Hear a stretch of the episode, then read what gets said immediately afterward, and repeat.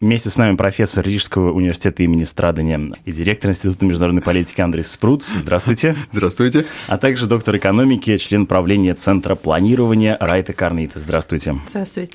Министр экономики Германии Альтмайер представил новую индустриальную концепцию 2030, где прописано развитие немецкой экономики на ближайшие десятилетия, и она подразумевает большее участие государства в экономике собственной страны, покупку стратегических э, долей в глобальных компаниях, и у многих есть опасения того, что Германия перейдет к плановой экономике. Безусловно, Германия является стержнем Европы и в экономическом смысле этого слова, а за счет чего Германии удалось э, стать таким фундаментом, прежде всего денежным фундаментом Европы.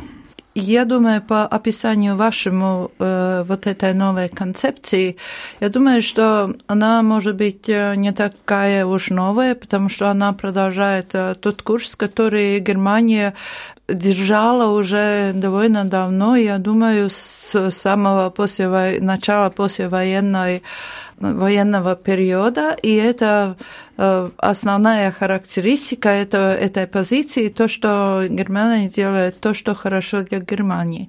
И для государства, особенно для большого государства, очень важно содержать крепкую индустрию.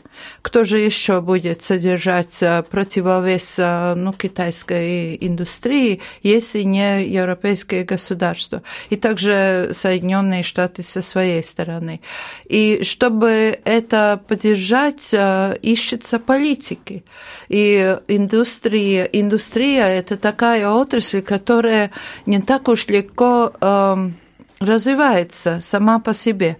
Есть такие отрасли в экономике, есть такие быстрые, которые быстро набирают э, темп и развиваются, но это не всегда основные отрасли. А э, индустрия – это основная отрасль, основа экономики. И поэтому даже в предыдущих планах э, э, и э, в своей экономической политике Германия всегда искала э, путь, как помочь э, развиваться индустрии. Один из таких направлений – это развитие и, или интегрирование как это сказать по-русски, индустрии защиты или военной индустрии в... Оборонной индустрии. Э, оборонной индустрии в э, индустриальную структуру. Это очень выгодно, потому что э, тут не может быть никакие упреки о том, что государство по, по, помогает, потому что это, это ну, для блага государства, это государство должно делать. И второй, э, это дигитальная экономика. Я вот э, нашла предыдущую концепцию Германия индустрии 4.0, э, и здесь тоже основной вид финансирования развития индустрии в целом, но на базе дигитальной дигитализации индустрии, это кооперация частных и государственных денег, половина на половину почти что. Да, но вот показательный момент произошел несколько лет назад, когда немцы узнали о заинтересованности китайских промышленников в покупке а, робототехники, роботов, которые производят автомобили. Мы знаем, что немцы известны с качеством своих автомобилей, это важная отрасль в немецкой экономике, и э, велика вероятность, что автомобили, на которых ездят наши радиослушатели, были были построены благодаря и с помощью тех индустриальных роботов, которые немцы изобрели, и вдруг вот э, несколько лет назад их а, выкупили у них китайцы. Немцы хотели этому воспрепятствовать, но никак э, законным образом этого сделать было нельзя, потому что экономика рыночная. Ну и нельзя было, условно говоря, запретить э, продажу немецкой стратегической технологии китайцам просто потому, что это немцам могло не понравиться. Кажется, сейчас есть некоторый отход и понимание того, что есть отрасли, которые нельзя а, передавать в чужие руки. Не кажется ли вам, что это принципиальное изменение именно в управлении экономики как таковой? Как вам кажется? Ну, здесь, наверное, то, что вы уже упомянули, что есть конкуренция, борьба даже между большими экономическими блоками. И это сейчас мы видим да, сделать Америку опять великолепной, это Дональд Трамп, довольно с элементами протекционизма. Мы видим, конечно, Китай, который продвигается, который пробует тоже как бы войти в рынки, который пробует развиваться в этот способ, потому что уже немножко исчерпан потенциал внутреннего развития. И, конечно, китайцы, как всегда, делают это очень медленно, но довольно да, постепенно, я бы не хотел употреблять слово агрессивно, но, конечно, здесь есть э, довольно такая настойчивость, настойчивость, да, очень хорошее слово, настойчивость китайского продвижения экономического присутствия. И, конечно, Европа, которая, хотя со всеми своими проблемами, остается, если как блок, э, один из все-таки самых больших экономических блоков в мире.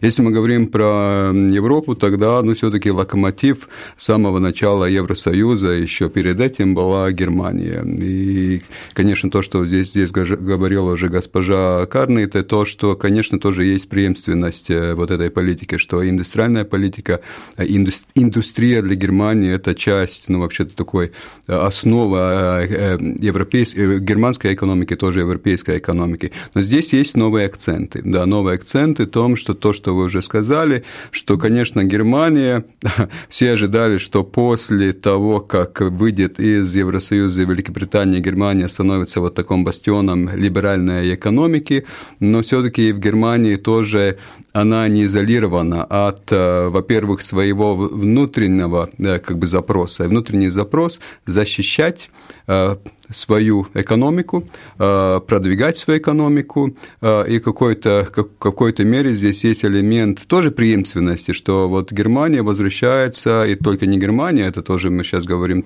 по Франции, к национальным чемпионам, так называемым индустриальным, что надо создавать большие компании, что вообще-то либеральный рынок, где все фрагментировано, он не до конца всегда работает, не можно защищать как бы свою индустрию, надо создавать тоже большие конгломераты. Э, комиссия европейская, она не всегда как бы благодействует к этому. Э, сейчас мы говорим про Alstom Siemens, где есть э, как бы вот проба интегрировать две большие компании, французские и немецкие, и создать такой ну, двух, двух стран национальный Кажется, чемпион. Как раз, как раз часть этой да, да, да, да, да. Так что, конечно, машиностроение, автомобильная индустрия – это то, что, ну, это эссенция германской как бы экономики, и поэтому она важна. И здесь мы чувствуем эти новые акценты, хотя эти новые акценты, они вообще-то хорошо забытые старые акценты, потому что это тоже не слишком-то новое. Да, я могу добавить, что экономика, она э, придерживается к довольно таким устойчивым законам. И, и, конечно, то, что Германия делает, она делает потому, что она ищет выход из той ситуации, в которой она э, ставится в глобальном понимании. И это глобальный игрок, и, и, и то же самое касается Франции, но, может быть, в меньшей степени, меньше мы слышим об этом, но, но Германия, она как-то числится как э, ну, известная индустриальная страна. И самое главное, что индустрия, как я уже уже говорила, это нелегкий э, промысел, это трудно э, содержать э, индустрию, и особенно массовое производство, которое, ну, и есть продукт больших предприятий, и которое дешевле, но даже то, что массовая продукция дешевле, она дороже, чем в Китае из-за того, что в Китае люди меньше кушают и легче одеваются. Ну, понятно, там, и, и да, поэтому всегда ищется вот направление в промышленности, в котором э, все-таки даже Германия со, со, сохраняет э, конкурентоспособность. И это как раз и конкуренция, хочу спросить. А если вкачивается большое количество денег в и так э, довольно преуспевающую компанию, то не придет ли это к тому, что компании меньше просто окажутся в ситуации, в которой они выжить не смогут и конкурировать? Словно с Симмонсом ну, невозможно конкурировать, тем более, если он еще получит большую немец... поддержку немецкого правительства. Ну, здесь, конечно, я понимаю, что еще не до конца ясны, как все это будет действовать, потому что это видение, как Германия там должна в каком направлении идти, что надо защищать свою индустрию, тем более вот стратегические сектора, тем более те, которые деликатные, которые очень важны для германской экономики. А, но здесь все-таки надо брать э, внимание в контекст. Контекст все-таки здесь мы говорим про европейский рынок. Никто не отменял ни директивы, ни регулы, ни как бы законодательства, законодательственной... Общий Европа, да. Общеевропейский. Общеевропейский э, такой элемент, да, поэтому я думаю, что здесь не будет так просто это видение конкретного министра, хотя, конечно, как я уже говорил, это запрос тоже германского человека, общества, и не только германского, не только немецкого. А то, что, мне кажется, есть какие-то опасения, про то, что вы говорили, субсидии, что это как бы центральная, центрально планированная экономика. Наверное, могут быть опасения, но, как говорю, здесь не надо сразу преувеличивать, потому что Германия не станет э, другим Советским Союзом. Но вообще-то с Германией есть дилеммы. Германия слишком маленькая для мира, но слишком большая для Европы. Это всегда была дилемма Германии. Что делать с Германией? Что с самой Германией делать? Э, с, э, самой собой. С самой да? собой. Потому что, с одной стороны, она очень много достает от того, что она может продавать свои, свои, свои, свои автомобили по целой Европе. Э, она очень много как бы, ну, хороших вещей от Евросоюза экономически. С другой стороны, конечно, она тоже локомотив, который должна ну, функционировать хорошо. И здесь элемент какой-то защиты протекционизма, он тоже довольно естественный. Как балансировать эти две вещи, что тоже остальные партнеры готовы с Германией сотрудничать, если она становится более протекционисткой. И здесь я считаю, что для Европы, это такой визия Европы, для солидарности Европы, э, чувство солидарности Европы, здесь есть, конечно, свои риски, свои вызовы. Но я могу добавить, что ни один план никогда не выполнялся на 100%. Это Лиссабонская стратегия, э, я говорю о больших европейских документах, и то же самое касается государств, больших государственных документов. Но, но это такое ну, видение, это стратегия, под, по которой можно следить. Потому что есть исследование, что очень немногие государства, Латвия между теми немногими государствами, которые четко четко выполняет э, все предсказания э, ну, большой, Большого Союза. Большинство государств, Франция и Германия между этими государствами э, не выполняют, потому что они заботятся о том, как себя чувствуют их жители, национальные интересы. В то же время они заботятся о коллективных интересах, потому что это, это в их интересах. Если бы это не было в их интересах, э, краткосрочных или долгосрочных, то им было бы безразлично, что происходит с другими государствами. Но поскольку это и их судьба, они этим э, интересуются. Как э, уже сказали, рынок э, все-таки для Германии тоже не, не слишком велик. А к разговору о Латвии несколько лет назад э, рассматривалась идея э, о том, чтобы в стратегических компаниях государство, государство могло влиять и принимать решения. Помните, была такая идея. А вот не напоминает ли это как раз вот это немецкую модель или, или нет? Ну, то, что может Германия, не, не всегда разрешается Латвии, потому что все-таки от э, Европейского Союза есть э, любовь, но и также требования. И эти требования, к сожалению, даже не требования, а советы но mm эти советы, они э, себя высказывают в денежные поступки, которые Латвии очень важны. Но то, что Латвия была бы, э, принимала бы правильную стратегию, если бы она немножко позаботилась о своих больших предприятиях, это стопроцентно правда. Потому что если мы сравниваем экономическую структуру Германии и Латвии, я не нашла последние цифры, но то, что я нашла, это около 30% промышленности в валовом продукте, когда Латвия, обрабатывающая промышленность, дает э, в, в последнем, в прошлом году только немножко больше 11%. Все-таки есть разница.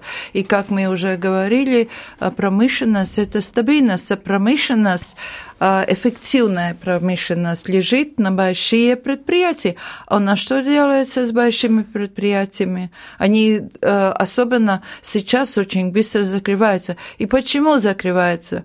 потому что владелец плохой. Ну так я не знаю, но есть же закон, как поступать с владельцем.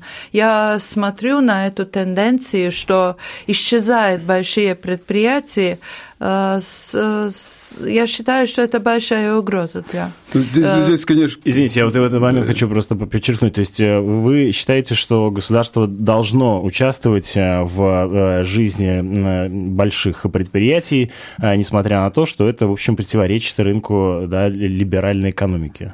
Ну, нет, не противоречит, не противоречит, потому что есть же программы помощи, и нигде, нигде никто не сказал, что нельзя помочь и большим предприятиям. Если они, я не говорю уже о спасении, не должно дойти до спасения. Я говорю о нормальном развитии. Ну, для Барри таких Болтик процессов. спасали несколько лет назад, да? Это как раз пример, как Ну, это уже чересчур, но, но было бы хорошо, если бы, скажем, больших предприятий предприятий не исключили из европейских программ. Это было бы хорошо, потому что э, помощь э, э, малень... только маленьким и средним предприятиям, которые наши средние очень близки к маленьким, это как выливать воду на сухой песок потому что они не имеют условия для, э, для существования без, без больших предприятий. И, и это очень важно в той схеме, на которую мы строим индустрию. Но никто пока это во внимание почему-то не принимает. Это, это фундаментальная правда, но не для нас. Ну, я по большому счету согласен, конечно, с том, что для каждой страны должна быть своя промышленность. И это Германия, это мы видим, конечно, Польша, и мы видим тоже в маленьких странах, хотя, конечно, процент он более близкий нам, чем Германии. Так что здесь все-таки есть разница между большими странами и маленькими странами, между Германией, которая была, по большому счету, после войны построена на индустриализации, но конкурентоспособной индустриализации. Мы прошли через процесс индустриализации, которая оказалась в глобальной капиталистической системе просто не э, конкурентоспособными. Поэтому ну, здесь довольно было, было большой, больш, большие вызовы, ну, хотя у нас тоже было свое машиностроение, автоиндустрия, но вопрос, то могла вообще-то она здесь выжить э, в ситуации маленькой страны без не только ресурсов со стороны страны, но тоже как бы потому что мы были очень маленьким рынком. Поэтому все-таки для меня, хотя я соглашусь, что нас, наш процент промышленности должен быть немножко, был бы хоро, хорошо, если бы он все-таки немножко продвигался вверх, но с другой стороны, маленькая страна, как Латвия, но она всегда будет более виртуальной экономикой, она всегда будет более сингапурской экономикой, если уже мы там пробуем с чем-то сравнивать, это все-таки всегда будет обслуживающая сфера. Я не говорю обслуживающая сфера только магазины, обслуживающая финансовый сектор, это транспорт, как вы говорили про Air я считаю, да, здесь все-таки есть возможность, где страна, если она считает, что это стратегически важный элемент, что она может повлиять на успех э, или развитие конкретной э, компании. Ну, я понимаю, что несколько наивно от вас просить вот сходу предложить э, концепцию экономического развития для Латвии, Латвии, но если наметить, да, в условиях, в которых мы существуем, какие, как вам кажется, ну вот на уровне фантазии могли бы быть э, векторы или, может быть, даже конкретные решения, которые бы помогли Латвии перезапустить экономику? У нас есть школа 2030, вот в Германии есть э, новая индустриальная концепция 2030, а у Латвии э, экономика 2030, вот какой бы она ну, должна ну, была бы быть? Я была бы не против даже концепции индустрии 2030, потому что это было бы более целенаправленно. Я не, не совсем согласна с моим коллегом, что в маленькой стране не может быть хорошая индустрия. То, что мы видим сегодняшние цифры, ничего не значит, потому что есть такая страна Словения, это страна э, туризма, где очень красивая природа. Мы тоже мечтаем, что мы будем очень э, хорошо для туризма, там тепло и красивая природа. И там э, до всех этих перемен было 30% индустрии своя индустрия, и Словения была до перемен. государством до, до перемен, ну, была государством... Не выдержала экономика, да, не выдержала да, но в то время, когда началось, начались, началась перестройка, она была на уровне европейских государств по развитию, а потом mm. упала. Но мож, можем даже не дискутировать о том, но если говорить о латвийской экономике, я бы сказала, что сперва надо э, очень хорошо исследовать, что же на самом деле есть в латвийской экономике, и потом надо я думаю, То есть меньше... вам кажется, что нет представления о том, что, что Я думаю, что нет полного представления о том, что есть и чего нет в нашей экономике. Есть только такие маленькие куски фрагментарно, да? Фрагментарно, да. И я думаю, что есть неплохие вещи, и тогда на эти неплохие вещи и надо обращать внимание. Это, это так называемый тихий бизнес, я так называю. Это люди, которые не кричат, не являются, они просто работают, и, и таких э, есть довольно много. И на это и надо потом строить э, эту фундаментальную То есть базу. Бизнес на малом бизнесе строить. Ну, малый бизнес уже не, не осталось, будет большая промышленность. Да, уже не осталось много, но от этого и, и самое главное, что будущее этого малого бизнеса уже можно предсказать. Это, это то, что когда он станет побольше и сильнее, его кто-то купит. И поэтому без помощи государства э, уже с этого момента построить э, хорошую э, индустрию невозможно, кто бы не мечтал. Тем более при таком уровне уровне и отношение к науке на наукоемкой, там еще угу. больше, э, может быть, э, меньше надежд. Э, я не думаю, что в данный момент в латвийской экономике все плохо, гораздо наоборот, кажется очень хорошо. Темп развития валового повышения валового продукта даже слишком большой зарплаты растут э, просто неожиданно, ну, ожиданно, но не но на самом лучшем так, как хотелось образе, бы, но, да, да, действительно, да, не на самом, да. слишком быстро растут зарплаты, но, но это все строится на такой очень-очень э, Зыбкой, чувствительной экономической базе. Если как могу ответить только... тоже. Но... Да, пожалуйста. Да. Ну, я думаю, что искусственно, конечно, построить индустрию и промышленность это невозможно, и даже просто это нельзя, не необходимо, потому что ну, перед переменами можно было 30-50% иметь, мы живем немножко в другом мире сейчас. И потом возвращаться как бы в э, золотые времена Советского Союза или промышленность Советского Союза, думаю, что это просто нереально, и к этому никогда не, не может идти. Я считаю, что, конечно, маленький бизнес, средний бизнес – это как бы все таки фундамент, база тоже маленьких экономик, которые более эластичны, которые могут обслуживать тоже большие индустрии, не только в Латвии, но и в Европе, которым сейчас говорим все-таки про общую экономику.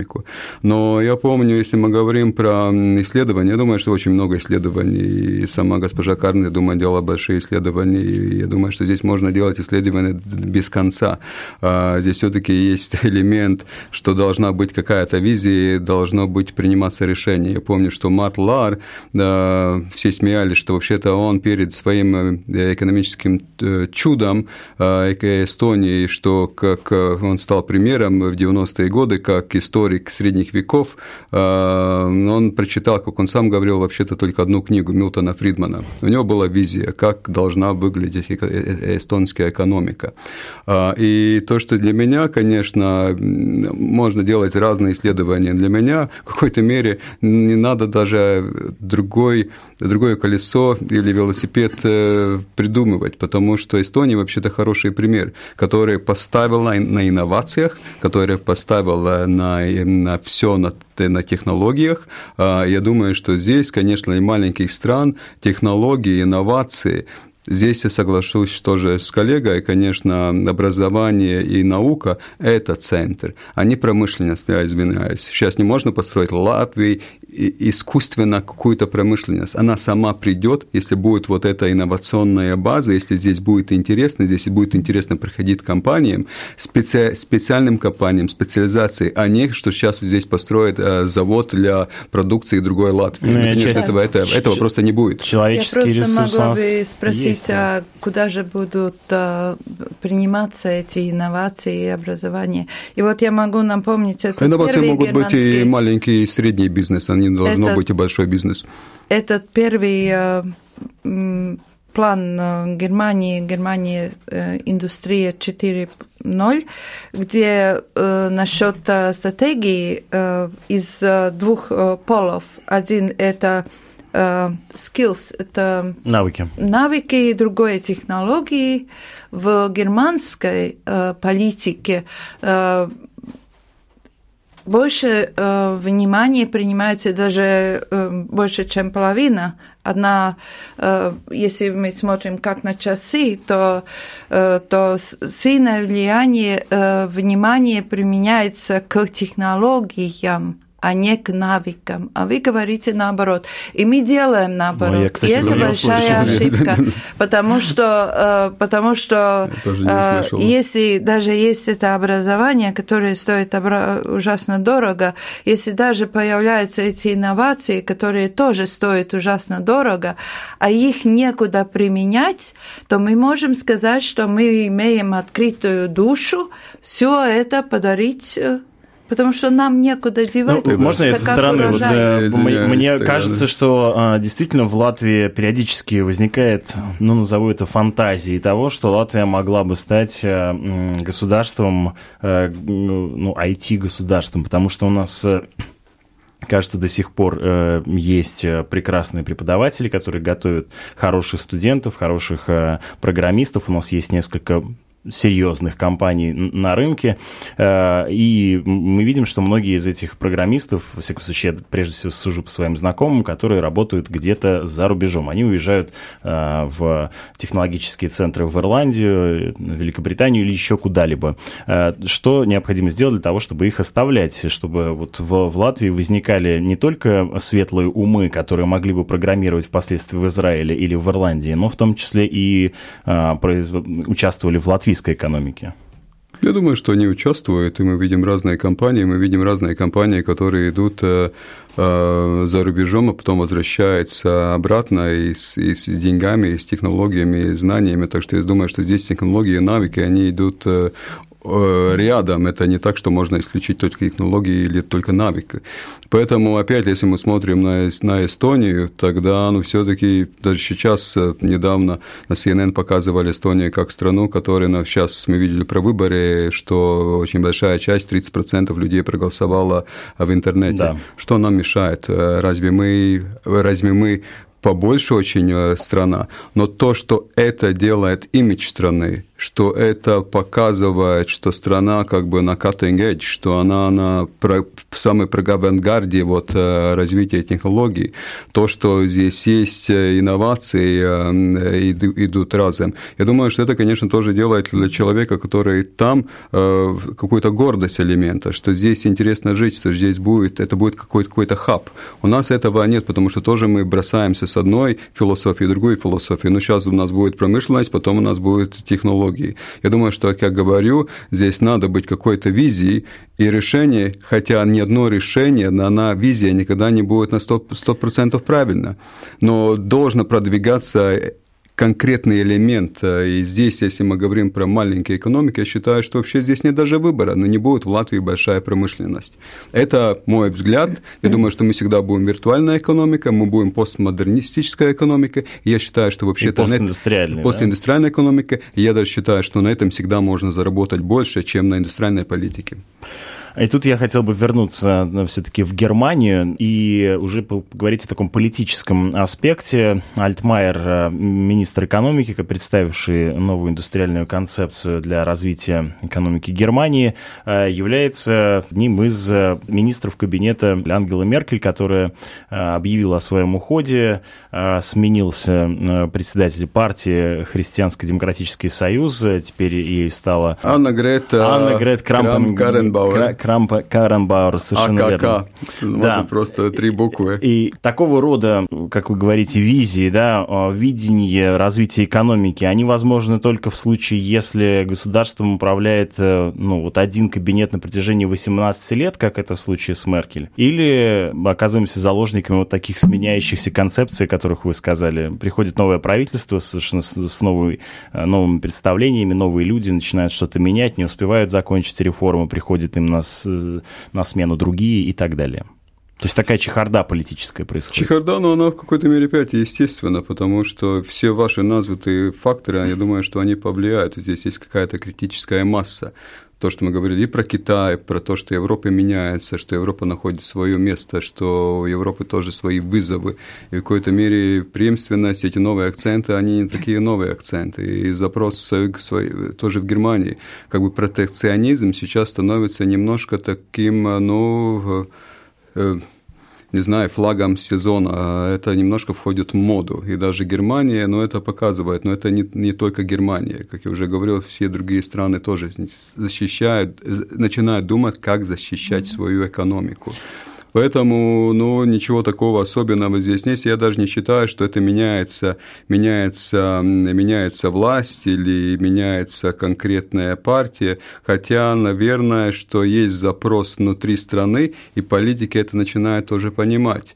И для политиков, конечно, выживание для не только там на 10 лет, но для следующей пятницы, это самое главное.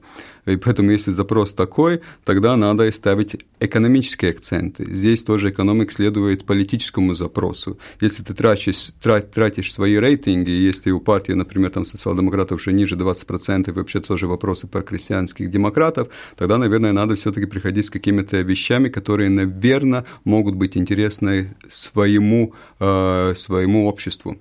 Да, как вам кажется, а, АКК продолжит этот путь или нет? насколько она а, будет продолжательницей традиции Меркель или Но нет? еще она должна прийти, она как бы госпожа Меркель... Но она объявила, что 21 года будет, да, так что еще есть время, если самой Меркель... Во-первых, до 21 года как бы с, с одной стороны, с другой стороны, сейчас уже говорится, что все-таки это может довольно быстро.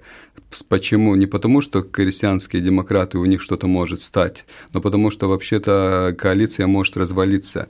У социал-демократов сейчас они уже ниже в рейтингах, чем зеленые. Поэтому здесь есть очень большой шанс, что будет другая коалиция. Если уже будет другое правительство и другая коалиция, есть очень большой шанс, что тогда уже Ангела Меркель не будет э, канцлером премьером. Поэтому она могут, может прийти быстро, э, довольно быстро. Сейчас говорится, даже в этот год уже она может стать потенциально канцлером.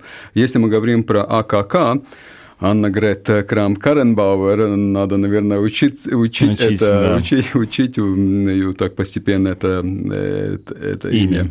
Она интересна, потому что вот э, госпожа Меркель, она более все-таки продвигалась к центру то, что сейчас мы смотрим про госпожу АКК, она продвигается к как бы своему традиционному электорату. То есть возвращается вправо, да? Возвращается вправо, возвращается более к э, уже маленьким городам и к, к, к провинции. провинции. И вот этот недавно довольно такой интересный анекдот, не анекдот, э, юмор, когда получился, когда она говорила про туалет туалеты в Берлине, что сейчас там будет нейтральные, не, тоже третья категория туалетов для нейтральной категории, она довольно пошутила над, это, над этим. А, а Меркель никогда бы этим не, не пошутила. Не позволила. Но что это означает? Это означает, что она пошутила, потому что она хочет возвращаться к традиционному, более провинциальному э, своему электорату, который довольно консервативен по отношению к всем этим новым либеральным как бы тенденциям, то, что там в Берлине. Поэтому, наверное, если мы говорим опять, ставя в этот контекст э, индустриальную политику, наверное, здесь есть элемент опять новый, но новый, который хорошо забыт старый, и что каким-то своим традиционным э, ценностям и политикам в Германии может возвратиться, и экономическая индустриальная политика – один из потенциальных элементов тоже при вот новом э, правительстве. Хотя, конечно, вопрос, какое, какая будет коалиция. Если коалиция с либералами и зелеными, то там тоже будет довольно трудно. Так что даже может, можно сказать, что сейчас эта коалиция еще что-то хочет показать своему электорату э, до времени, пока придет вот эта новая коалиция, которая будет довольно тяжелая в менеджменте. Немножко увеличим масштаб, э, продолжая говорить об индустриальной концепции, которую предложил э, министр экономики Германии. Э, подразумевается, что будет еще более тесное сотрудничество между экономиками Германии и Франции в такой спайке, связке. Но, с другой стороны, мы видим сейчас некоторое напряжение между Францией и Италией. Вплоть до того, что Франция тут месяц назад отозвала посла, потом, правда, посол вернулся, но, тем не менее, такой, такого прецедента не было с с времен предшествовавших Второй мировой войне. В чем принципиальное противоречие между э, Макроном, лидером Франции, и Сальвини, лидером Италии? Ну, я думаю, что здесь э, мы говорим про разные Европы. Если Макрон либерал и, конечно, хочет строить Европу, больше Европы, и то, что сейчас, э, наверное, можно возвратиться, возвратиться к ну, этому его как бы документу, его статье э, «Ренессанс Европы», конечно, но он строит Европу, которая как бы, ну, способна действовать. И даже интересно, что в какой-то мере он даже не консультировался с немцами в этом вопросе, потому что еще АКК не пришла, если вообще придет, а Меркель уходящий. И здесь тоже как бы довольно такой симптом. То есть Макрон симптом. сейчас один, получается. Макрон пробует. У него были свои вызовы, конечно, внутриполитические, но мы видим, что вообще-то 25% поддержки сейчас это уже продвинулось к 32%. Ну, как бы он немножко усиливает свои позиции Франции, и, наверное, этот хороший момент, чтобы все-таки тоже пробовать усиливать свои позиции Европе. И вообще-то это ренессанс Европы, это не только про концепцию больше Европы, но это тоже политическое движение, на котором он пойдет на европарламентарные выборы, потому что мы должны тоже помнить, что вообще-то ну, этот год, с одной стороны, решающий, не решающий, но каждый год решающий в какой-то мере. Но, конечно, то, что выберут сейчас, какой будет Европарламент, будет тоже Европейская комиссия, президент Европы и довольно важные позиции. Поэтому мы так как бы полностью сможем говорить, я думаю, про ну, Европу, которая сейчас уже, ну, мы можем смотреть на следующие года более конкретно, в 2020 году. Я думаю, 2019 год довольно переходный год. И в, этом, в этой ситуации, может быть, даже было бы хорошо, если госпожа Меркель тоже бы ушла в 2019 году. Она очень много хорошего сделала, но как бы если уже перемены, да, уже перемены, чтобы вот в 2020 да, году уже была перезагрузка, и уже были как бы новые лидеры, они уже строили вот эту будущее Европы. Потому что сейчас с Ангелой Меркель никто будущее Европы не будет строить, просто политически. А господин Салвини, ну, это тоже, конечно, у него, у него свои взгляды, и здесь эти взгляды, то, что опять часть Европы, часть общества Европы, это не только Италия, что Европа должна быть более протекционистка, да, Европа будет да, более смотреть на интересы э, стран, на конкретных э, народов, чем на какой-то вот такой абстрактный там выгоду для всех, да, и поэтому мы возвращаемся как бы тоже это, казалось бы, это понятная ценность, но с другой стороны стороны, когда они обещают э, понизить пенсионный возраст, э, а, повысить социальный пакет и так далее, и так далее, в итоге оказывается, что сама по себе экономика Италии этого позволить не может. А нет ли здесь вот такого заигрывания с избирателем и попытка его ну, заворожить? Ну, я могу согласиться, что ну, это часть политики, это часть, э, то, что я уже говорил, того, что политик, он не должен прожить для 2030 года, он должен прожить как бы политически до пятницы. И поэтому ему важна сейчас поддержка. А если он смотрит, что там выборы одни, другие, третьи, тогда, конечно, он будет эту игру играть. С другой стороны, да, но все-таки мы говорим про, ну, если так можно говориться, южные страны, которые всегда более смотрели вот на этот все-таки социальный элемент. И для них как бы такая эффективно дисциплинированная экономика, это более э, северная или Нидерланды, или Скандинавия, или немцы, у них как бы до конца непонятно. Поэтому здесь есть тоже культуральные особенности, культура, культуральные разницы, как ты смотришь на как бы вовлеченность своего общества, вовлеченность своего человека, какие-то экономические, социальные структуры. Мы в этом вопросе еще все время как бы пробуем себя найти, и, наверное, все-таки есть и последствия, с одной стороны, постсоветского как бы продолжение и преемственность. С другой стороны, конечно, мы тоже смотрим на свои соседи, там Германия и Скандинавия, и более дисциплинированные, более северные.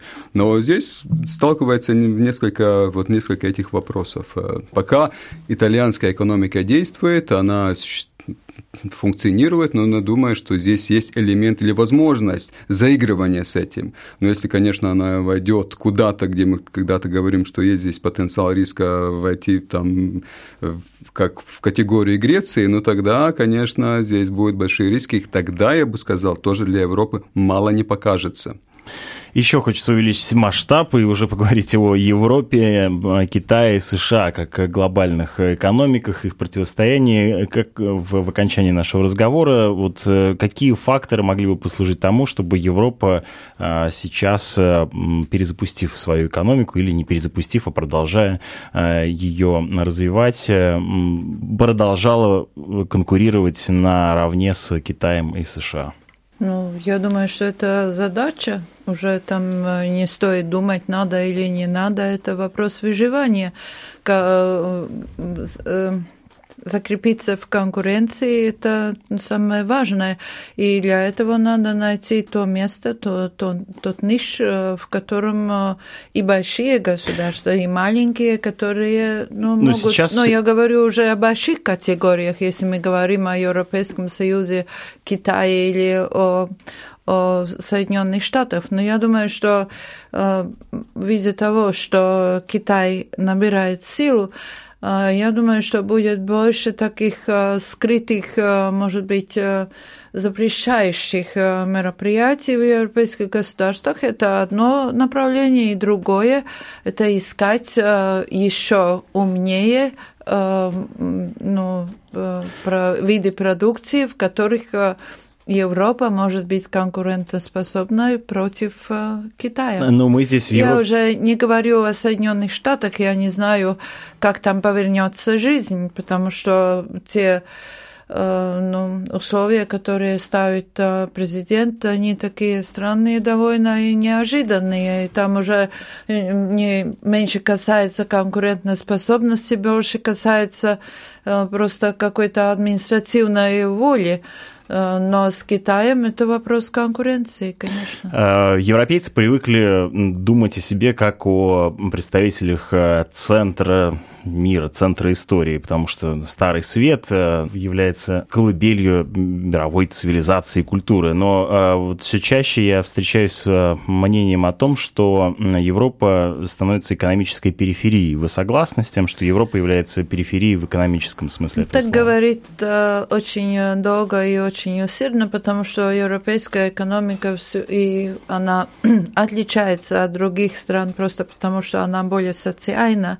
Но я слышу слышала одного американского лектора, который говорил, что он был бы счастлив жить в, в Европе с ее мягкой экономикой, более социальной. И, как мы видим, не умерла Европа, потому что самые богатые государства все-таки находятся, находятся в Европе. Я думаю, что эти страны будут э, сотрудничать очень. Я не знаю, что, что сказать насчет Японии. Она как-то держится сбоку, но Соединенные Соединенные Штаты и э, европейские государства, может быть, даже европейское государство, потому что довольно быстро двигается к этому. К объединению, да, вы Да, э, они, они, они будут, даже если не друзьями, то партнерами обязательно, друг друга да, да, дополнять. поддерживая. Я согласен с тем, что, конечно, задача в том, что мы должны быть конкурентоспособны, и, ну, чтобы выживать как большой блок тоже. Но здесь, конечно, тоже мы должны помнить то, что мы никогда не станем ни Китаем, ни Соединенными Штатами. Мы все, всегда будем конкурировать по-иному, потому что мы не станем как бы вот такой государством Китая, где очень большие стратегии, все продвигается с центра, централизировано, мы не станем как бы на такой открытой большой экономикой, как Соединенные Штаты, мы всегда будем более гибридным элементом. Я считаю, что, к сожалению, 19-20 год, и здесь уже не только я, но и экономисты тоже говорят, что будет какой-то элемент рецессии, что эта перезагрузка, она, наверное, все-таки просматривается уже не только на 20 год там политически, но тоже экономически экономически может быть до 2021 год. Я так надеюсь, что эта рецессия, если она будет, она не будет слишком большая. Но у Европы тоже есть свои хорошие стороны, потому что если мы смотрим, я бы не сказал там Китай, Соединенные Штаты или, или Европа, мы можем тоже смотреть на океаны. Это океан, Тихий океан и Индийский, Атлантический, Атлантический. Атлантический океан.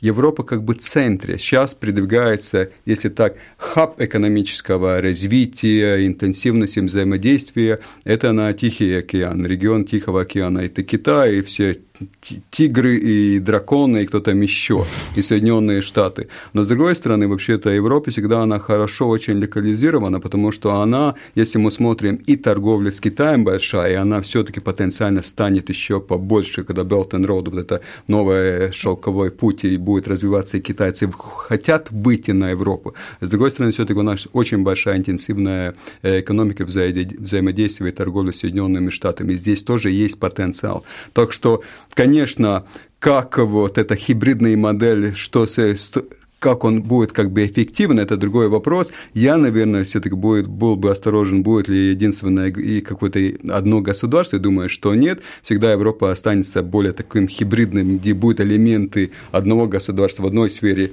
и полностью разные скорости в другой сфере. Но это в какой-то мере тоже сила Европы. Но у Европы тоже есть свои преимущества. Поэтому как бы не надо списывать Европу со счетов. И я думаю, что привлекательность Европы очень большая. Не будем списывать Европу со счетов. Будем надеяться, да, что мы еще поборемся за международную экономическую успешность. Благодарю вас за то, что вы сегодня обсудили эту тему вместе с нами. Мы говорили с Андресом Спруцем, профессором Института имени Страдани, директором Института международных отношений и доктором экономики и членом правления Центра планирования экономики Райта Карнейта тоже была вместе с нами. Меня зовут Роман Шмелев. Программу подготовила Валентина Артеменко. Оставайтесь вместе с нами в эфире Латвийского радио 4.